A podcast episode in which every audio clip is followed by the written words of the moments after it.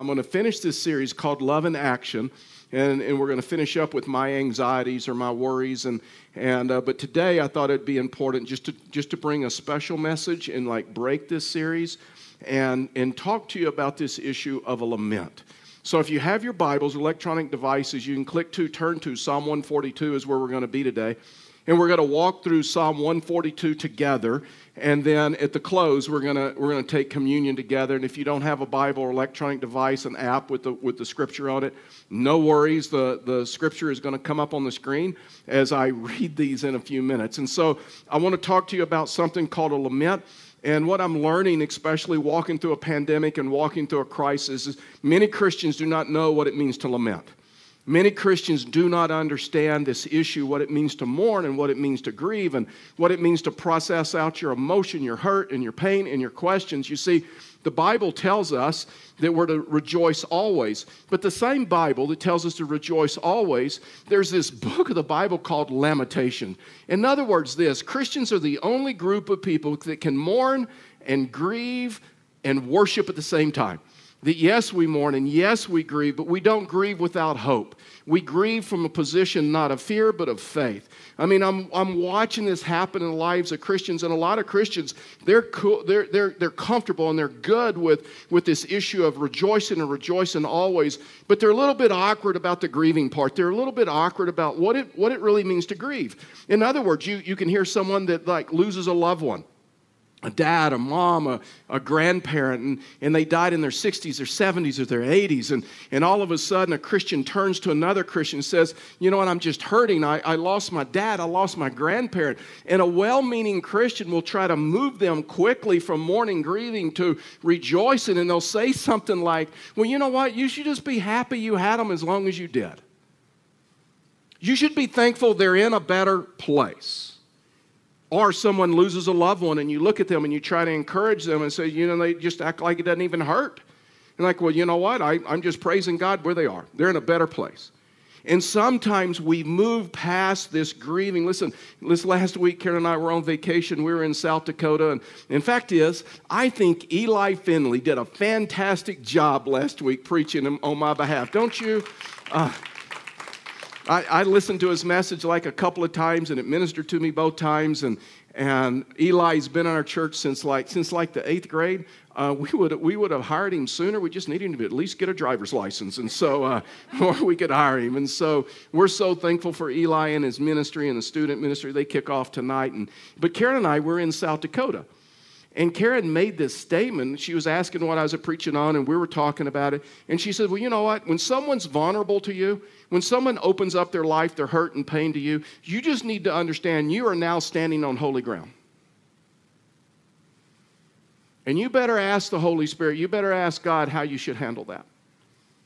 And so many times, we as believers, we want to move them so quickly for mourning and grieving and bring them into rejoicing and worship.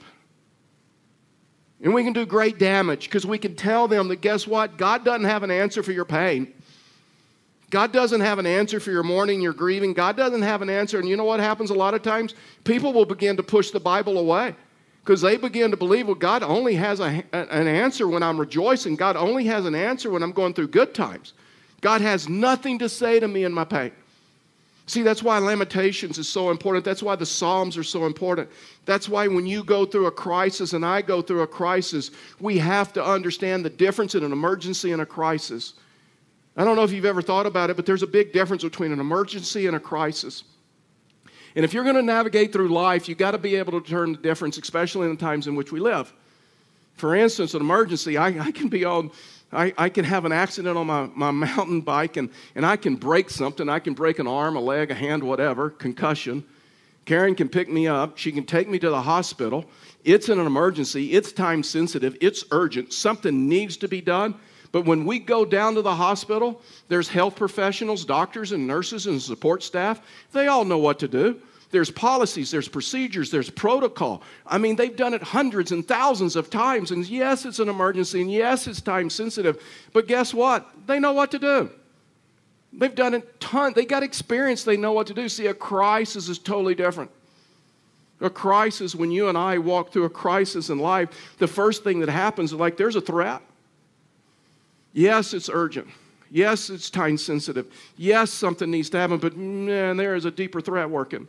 There's a threat to a family, there's a threat to a relationship, there's a threat to a country, there's a threat to an economy, there's a threat to a business, there's a, there's a threat to the church, there's a the threat to a new way of life, and all of a sudden there's like this threat, and there's a loss of sense of control and structure and relationships, and everything goes south. Everything goes south. See, there's a threat, but there's also something else in a crisis that's much different than an emergency, and that is this: is there's there's a lack of knowing what to do. See, when I go down to the hospital, they know what to do. I mean, they just know. I mean, they've done it. They, they, they have experience. But in a crisis, there's a lack of knowing really what to do. There's going to be a lack of information, and no, nobody really knows, and nobody really knows what's going to happen. And, and as a result of that, all these experts rise up and, and they're contradicting one another, and you see all this division and you see these other things. See, in a crisis, just so we're tracking this morning, you cannot come up with perfect answers. And you cannot come up with perfect solutions. The best you and I can do is come up with good solutions and good answers. And then when more of information becomes available, available, guess what? We can come up with better answers. And see, the crazy thing in a crisis is that because of this, because nobody has experience, because I've never met anyone that's lived through a pandemic. Have you? I missed that class in seminary about how to lead a church through a pandemic. I'm willing to guess that when you did premarital counseling, when you got married, nobody sat down with you and said, hey, one day, you're going to have to lead your family through a pandemic. When I was a kid being raised, my, my mom and my dad lived through, uh, they were children, they lived through a, a depression. My grandparents, they, they, they led a family through a depression. I know some of the principles of a depression, but guess what? I've never met. Fact is, the uh, last time we had a pandemic was over 100 years ago. There is nobody on the face of the earth that has real experience of walking through a pandemic. And so, as a result of that, a lot of people can, can start criticizing, right? I mean, remember when we could disagree and still be friends in this country? I remember it like it was just 2019. it seems like everything shifted and everything's changed. But there's also in a crisis, there's social disruption. All of a sudden, everything changes rules and responsibilities begin to change, roles begin to change. You know what? This is one of the times I'm, I'm, like glad I'm old and all the kids are out of the house. You know who I hurt for? I hurt for young families with children. I hurt for that single parent. Their roles have changed and their responsibilities have changed. They're working a full time job. In some cases, they're working two jobs. And all of a sudden, the kitchen table, what once was for breakfast or dinner or hanging out, and now is becoming a classroom. And they're working a couple of jobs, they're working a job, they're coming in, and they're now, now they're having to navigate through this whole homeschool deal. We're in a home where both parents work outside of the home, and some their roles are changing. They're working in the basement or at home, or everything's changed. And yet, when they come home, or when they are home, they got to figure out how are we going to homeschool these kids. I heard for school teachers. They're having to navigate through this with conflicting answers and ideas of how to handle this and how to deal with this. See, in a pandemic, a crisis, or social disruption, but there's also another thing, and that is there is no end in sight. When I break a bone and I go down to the hospital, they're going to tell me that you're going to wear a cast for six weeks, eight weeks, or physical therapy, or whatever. But I know there's an end in sight. And so I can figure, you know what? For six weeks, eight weeks, I can suck it up. I can gut through it. But in six weeks, this deal's going to be over and it's back to normal. In a crisis, we don't know that. That's why in the Psalms, in the Lamentations, people are asking, especially in national crisis, how long, O Lord? How long is this going to happen? God, where are you? I mean, what, what, what is the answer to this? Just how? That's why they continually are asking just simply how long. See, here's what I've learned about a crisis a, a, crisis can be dislocating. Things can never be the way they were, and things may never be they were again. And there's no shortcut through a crisis. And God can do some of his best work. I'm telling you, God can do some of his best work in the midst of a crisis.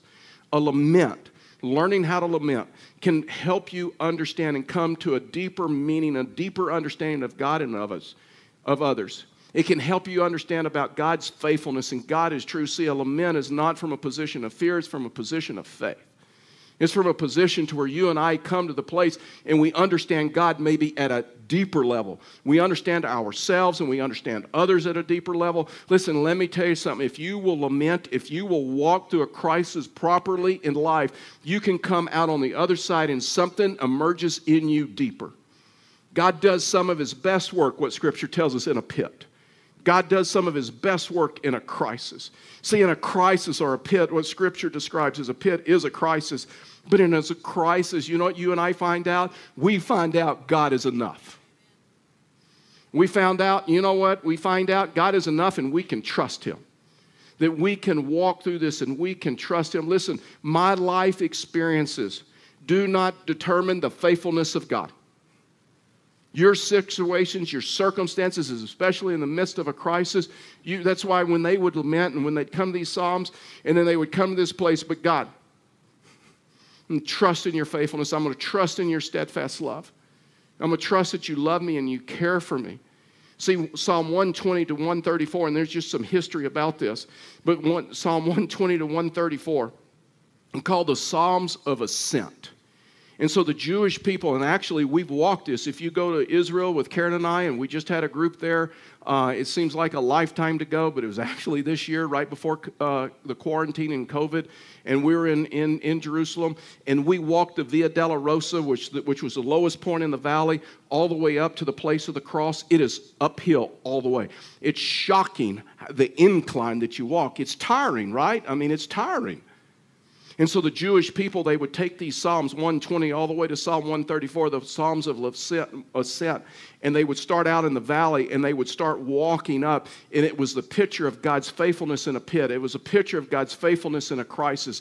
It was the picture that, you know what, if we just keep walking, if we just keep putting one foot in front of the other, we'll get through this. In the Psalms, you see that people are continually processing out their hurt and their pains and their questions. And, and sometimes in the midst of a crisis, God does some of his greatest work that I can't see. And so when you look at the Psalms, you realize that it's, it's, it's this issue where the Psalms, and, and listen, there were 150 Psalms, and 67 are Psalms of lament.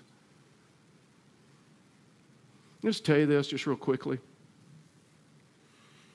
You know the psalm that Jesus prayed on the cross? A psalm of lament. My God, my God, why have you forsaken me? He's processing out some of his questions and his hurt his pain. Sometimes the greatest thing you and I can do as a Christian is learn to mourn, learn to grieve. Because if you don't, listen, if you don't, if you don't learn to mourn and grieve and lament through a crisis, you will not come out on the other side better, you will come out bitter and angry and frustrated with God. You learn to pray your pain out. So I'm going to give you five things out of Psalm 142, just five elements of a lament. I know this may be a lot of new information to you, and there's a lot of theology that we're just going to walk through because I believe we're in a season where we need some thick theology and some thick belief about God and who He is to get through this. And then I'm going to make this real practical, and then we're going to take communion together in just a few minutes. So the first thing is to do the first part, excuse me, of a lament is you address God directly. You, you learn to, you, you take your hurt, you take your pain, you address God directly. We're going to walk through Psalm 142. It says, With my voice I cry out to the Lord. With my voice I plead for mercy to the Lord. I pour out my, here we go, I pour out my complaint before the Lord. A lament always starts off with a complaint. It always starts out from a complaint, from a position of faith, not of fear. To complain about the Lord, to bring a complaint to Him, means that you trust Him. It means that this just doesn't seem like your character. It doesn't, I don't understand what's going on here, Lord. You, you love me, you're faithful. I just don't understand this. And so, so I bring, I pour out my complaint before Him. I tell my trouble before Him. In other words, you come to the place where you name it and you let it go. In other words, you acknowledge your limitations. Listen, you cannot be all things to all people. In a crisis, it's impossible to do everything yourself. It will wear you out. It will overwhelm you. That's why my next sermon series, after we finish Love in Action, is titled Overwhelmed How to Deal with Life When You're Overwhelmed. And you have to come to this place in a lament to where you just understand that, you know what? I have to recognize, I have to recognize my limitations. Everything's shifted, everything's changed. I cannot be all things to all people. I cannot do everything. And the psalmists read this, uh, have written this, and say this, and you see this in their life. And this comes from a position of faith. In other words, God, if you don't make sense of my pain, if you don't make sense of my crisis, then, then I don't know that I can make it. And listen, let me just tell you something God is not afraid of your questions. He is not afraid of what is happening to you. Guess what? He knows. And God does some of His best work in difficulty of life or in crisis of life. And the Bible says God desires to meet every one of our needs and He's going to be with us. And David, I mean, when David, King David, when his life, like the bottom dropped out of his life, all of a sudden, David began remembering the presence of God. Watch this. It's Psalm 139, verse 7. Here's what David said He said, Where shall I go from your spirit? Or where shall I flee from your presence? In other words, he wasn't letting his circumstances dictate his belief of God or the faithfulness, steadfastness of God. Watch this, verse 8. If I ascend to heaven, you are there. If I make my bed in Sheol, you are there. If I take the wings of morning and dwell in the uttermost parts of the sea, even there your hand shall lead me. Your right hand shall hold me. Listen, you will never go where God is not, regardless of what your circumstances, your situations may be telling you. Your story may read a little bit different than David's. Where can I go from your spirit? Even if I go to the hospital, you're there. Even if I go to the emergency room, you're there. Even if I go to the unemployment line, even if I go through a pandemic, you're there. Even if I go to a hospital waiting room, even if I go to a funeral home, you are there. Even if I go to the kitchen table where I'm homeschooling my kids, you are there. Even my roles and responsibility change at the office and I'm having to work from home and like I hate Zoom and I can't stand Zoom, you are you're there. God, you're there. Listen, when you understand how to lament, when you understand this issue, you understand that God, you cannot go anywhere where God is not. The scripture says God is not far from any of us. God does not play favorites. All people can enjoy the presence of God, but I'm t- here to tell you, many don't. And they walk through life like there isn't a God and there isn't a God who loves them, as if their strength was their own and they had to come up with perfect answers because they couldn't connect to the one who had the answers. And they live godless lives and they're the ones that struggle. But I want you to understand you may lose in a crisis a sense of God's presence in your life. Ever done that? I know what it's like to mourn, I know what it's like to go through tragedy. You ever gone through a season when it was so difficult and hurtful, you had trouble just sensing God's presence? Job did. When the bottom dropped out of Job's life, Job, Job lamented. He had some questions. Look at this in, in, in uh, Job 23, verse 8, it says, Behold, I go forward, but he is not there, and backward, but I do not perceive him. And then watch this. All of a sudden, he starts transitioning, verse 9. On the left hand, when he is working, I do not behold him. He turns to the right hand, but I do not see him. Job felt far away from God because of his circumstances, his hurt, and his pain. But then Job resolved in verse 10. Watch this. But he knows. He knows the way I take. And when he has tried me, I shall come out as gold. God is near to you whether you're happy or sad. Where you're going through good times or where you're going through a crisis.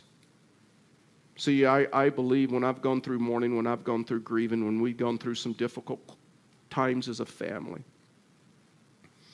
you have to understand the qualities, the character of God.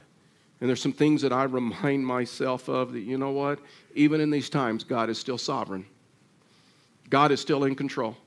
God, God still knows my name. He hasn't forgotten my name. The angels, the angels still respond to his call. The death of Jesus on the cross is still saving souls.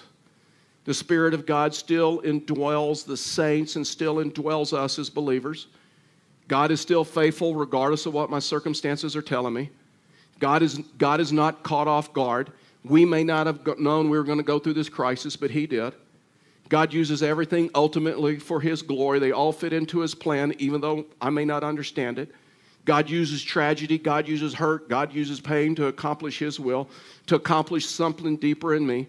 Sorrow may come at night, but joy and rejoicing comes in the morning. His mercies are new every day. And God bears fruit even in the midst of difficulty. And when Jeremiah, when they went through a national crisis, and Jeremiah says, I will come to the place, I will not fear bad news. Why? Because I know I can trust him. Second thing of this, of a lament, is this, is you just simply describe what happens. Verse 3 and 4 says, When my spirit faints within me, you know my, you know my way. In the path where I walk, they have hidden a trap for me. Look to the right and see, there is none who takes notice of me, no refuge remains to me, then watch is the saddest statement of all in this lament. And no one, no one cares for my soul. That's why when someone's vulnerable to you and someone opens up to you about their hurt, their doubts, their pain, you are now standing on holy ground. And how you respond to that is so important. See, this is, this is when the psalmist, and this is sometimes when we come to a place in a crisis and in life and we say, you know what, I don't know I don't know if I really like the person I am in this season. It seems like I have more stress. It seems like I have more anxiety than future than I've ever had. I'm shorter with my spouse than I've ever been in my life, and sometimes I don't even like the way I act, or I don't even like some of the things I say. I'm shorter with my children, and I, I seem to be struggling in this area of faith. It seems like I get angry really easy, and anger's just like on the surface. It's in this time when we start saying those words and saying, you know what, I, I, I can't be all things to all people. And sometimes I have to admit my limitations. And sometimes I have to look at a spouse or I have to look at a family member, just be honest and vulnerable with them, say, I, am so sorry.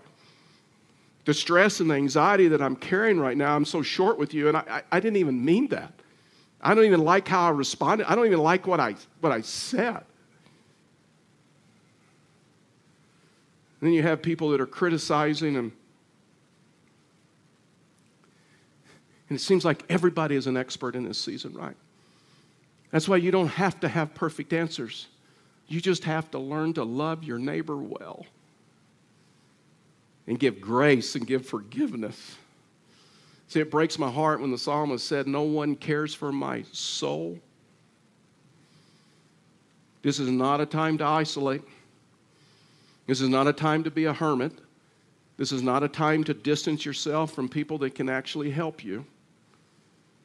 This is a time to be open, and this is a time to be honest, and this is a time to be transparent.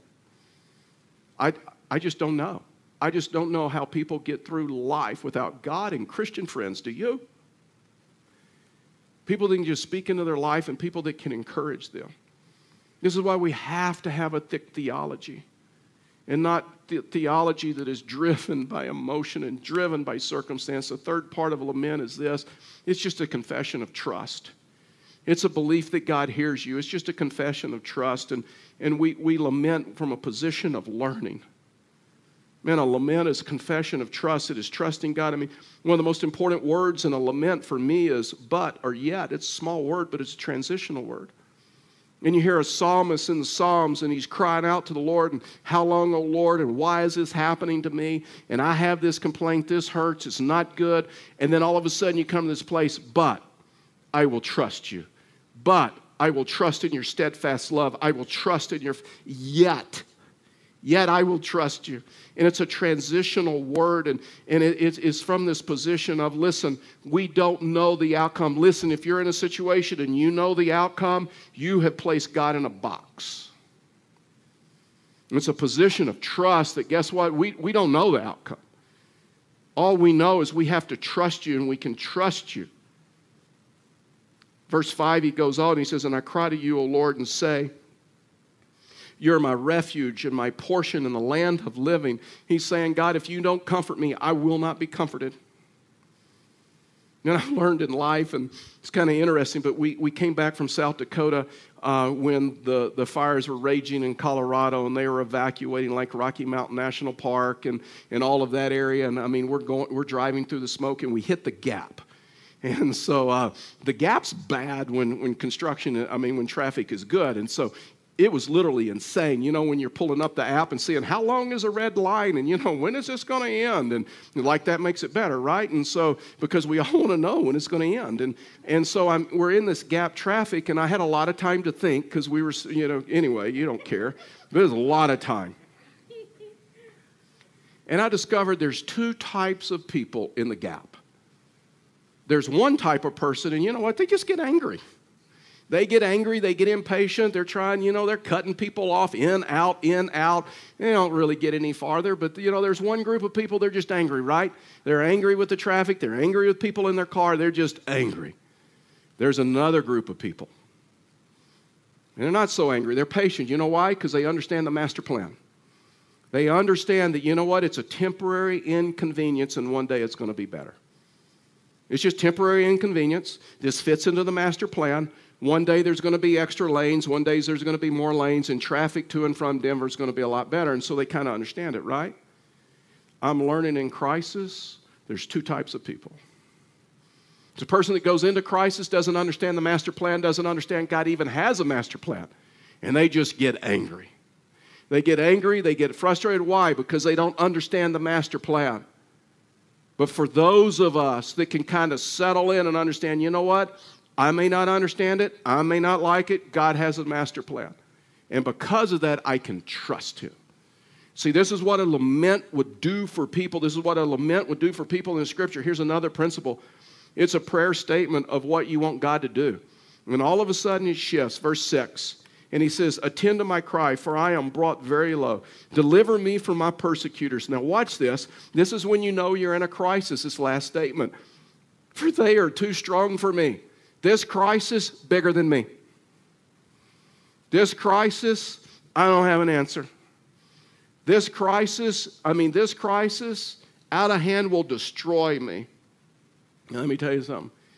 If you don't properly mourn and lament through a crisis, you will end up bitter, angry. And God may be doing some of His best work because it's in a crisis when we learn that we can trust Him. It's in a crisis that we can learn that He is with us. And Karen and I, we, we, we hiked a lot when we were away, and one of the days was a really hard hike, and we got up early, got to the trailhead. Um, it was just Karen and I. I mean, sun, uh, the sun was just coming up, and, and it was just, I mean, we started out in darkness, and, and, and so it was just us, and we, we ended up towards the end of the hike, we ended up in this, this part. It was almost like a spiritual moment for us. I mean, you saw the beauty of the mountains and the wind and how it was blowing through the trees, and, and you could, you could excuse me, and you could see the greatness of God and, and all those other things. And Karen says, this is almost a spiritual moment. And so we started taking pictures, and, and then Karen made the comment. She said, You know, the sad thing is, and you've probably experienced this, right? But she said, You know, the sad thing is, we're going to show these pictures to our family and friends, and they're not even going to care. I mean, it was a huge moment for us, and we're going to show it to them. They're going, Yeah, yeah, yeah, yeah. And they're not even, you ever, that ever happened to you? You took a really great picture that meant something to you, and you showed someone else, and it's like they don't even care? You know, the, you know why? Because you experienced it and they didn't. For them, it's just information. For you, it's an experience. This is what happens in worship when you truly experience Him. In a crisis, it has to move from knowledge to an experience to where you really experience His presence. So the last principle is this it's just a vow of praise. It's just a vow of praise where God moves. Verse 7, he goes on and says, Bring me out of prison. So now he's telling God, This is what I want you to do in my life. I may give thanks to your name. The righteous will surround me, for you will deal bountifully for me. If you don't lament, if you don't heal, you'll worship God out of your comfort. And you and I, we need a thicker theology. sometimes crisis, sometimes seasons come into our life to where we can see God for who He really is. We can see ourselves and we can, we can see others. Understand His master plan that everything works together for His good, accomplishing His will. Is everything good? Absolutely not. Nobody would call a pandemic good. Nobody call a terrorist threat good. Nobody would call cancer good. So, but everything works together. What? For His good. Now listen, for you dog lovers, I don't want to offend you. But I think coffee is man's best friend. I just do. And so when we when we drink a cup of coffee and we say coffee is good, what do we say? I know we say in the plastic bag that holds the beans are good. We're saying the beans by themselves are good. Are we saying the hot water is good? Are we saying the filter is good? No.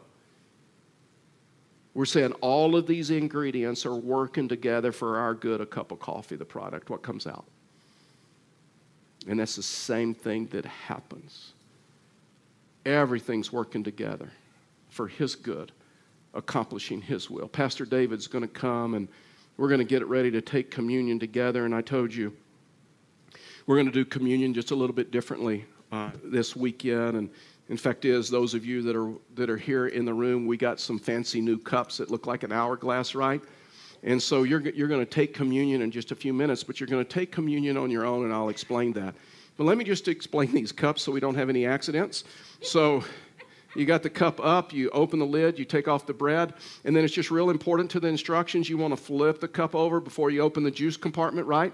Because if you don't, we're going to know who you are, and I may make fun of you in the foyer. And so, uh, so that's just a little heads up. But as Pastor David comes, as we get ready to take communion together, and and l- l- let me just put some flesh on this, and let me just tell you this: this is what this is what I do.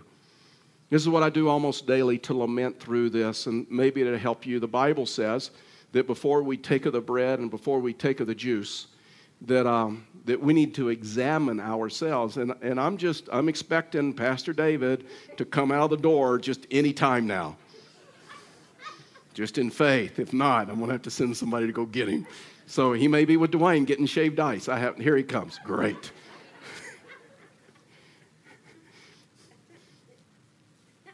So, three things I do daily to help just lament. And maybe, maybe I, we could use this in your life to where maybe, maybe you would just, maybe you'd walk through these questions before you take of the bread and before you take of the juice. The first thing is simply this is what has the reality of the virus taken away from you? That's a lament. Loss of, loss of control, loss of some structure, roles and relationships and responsibilities kind of change you're now a parent, a school teacher, a principal. Man, you're working a job. You're a school teacher, you're an administrator.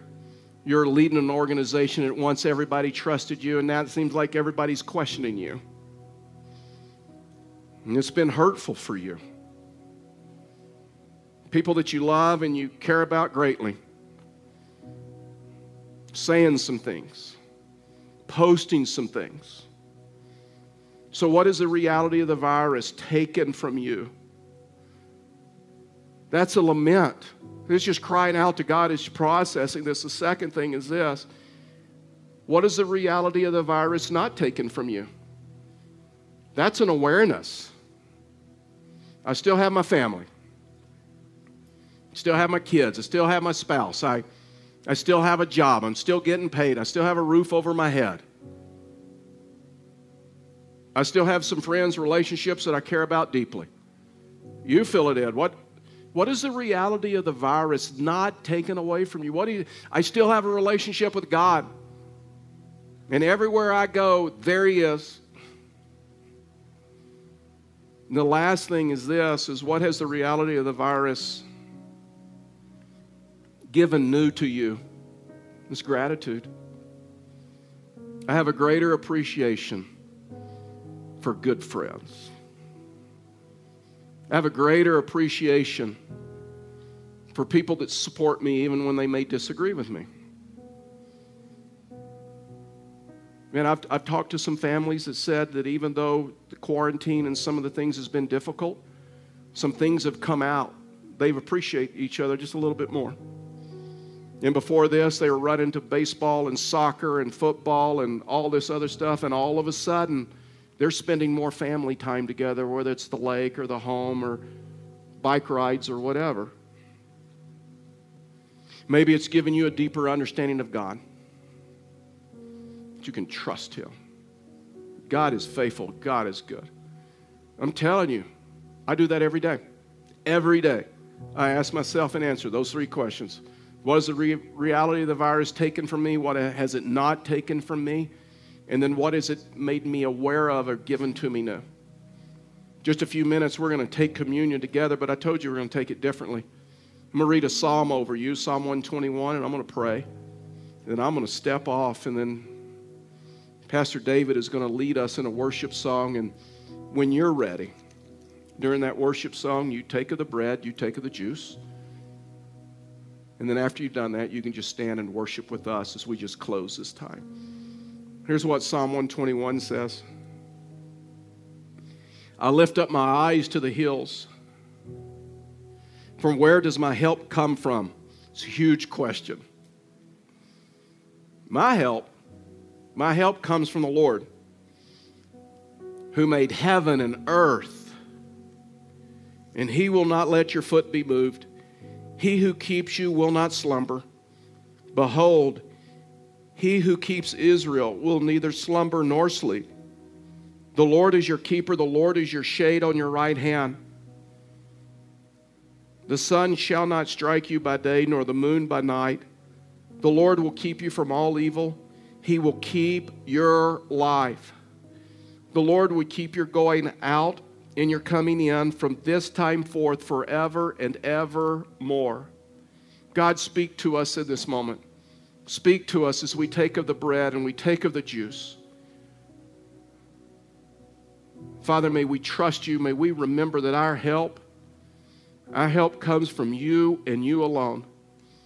And we can trust you. For we ask these things in Jesus' name. Amen.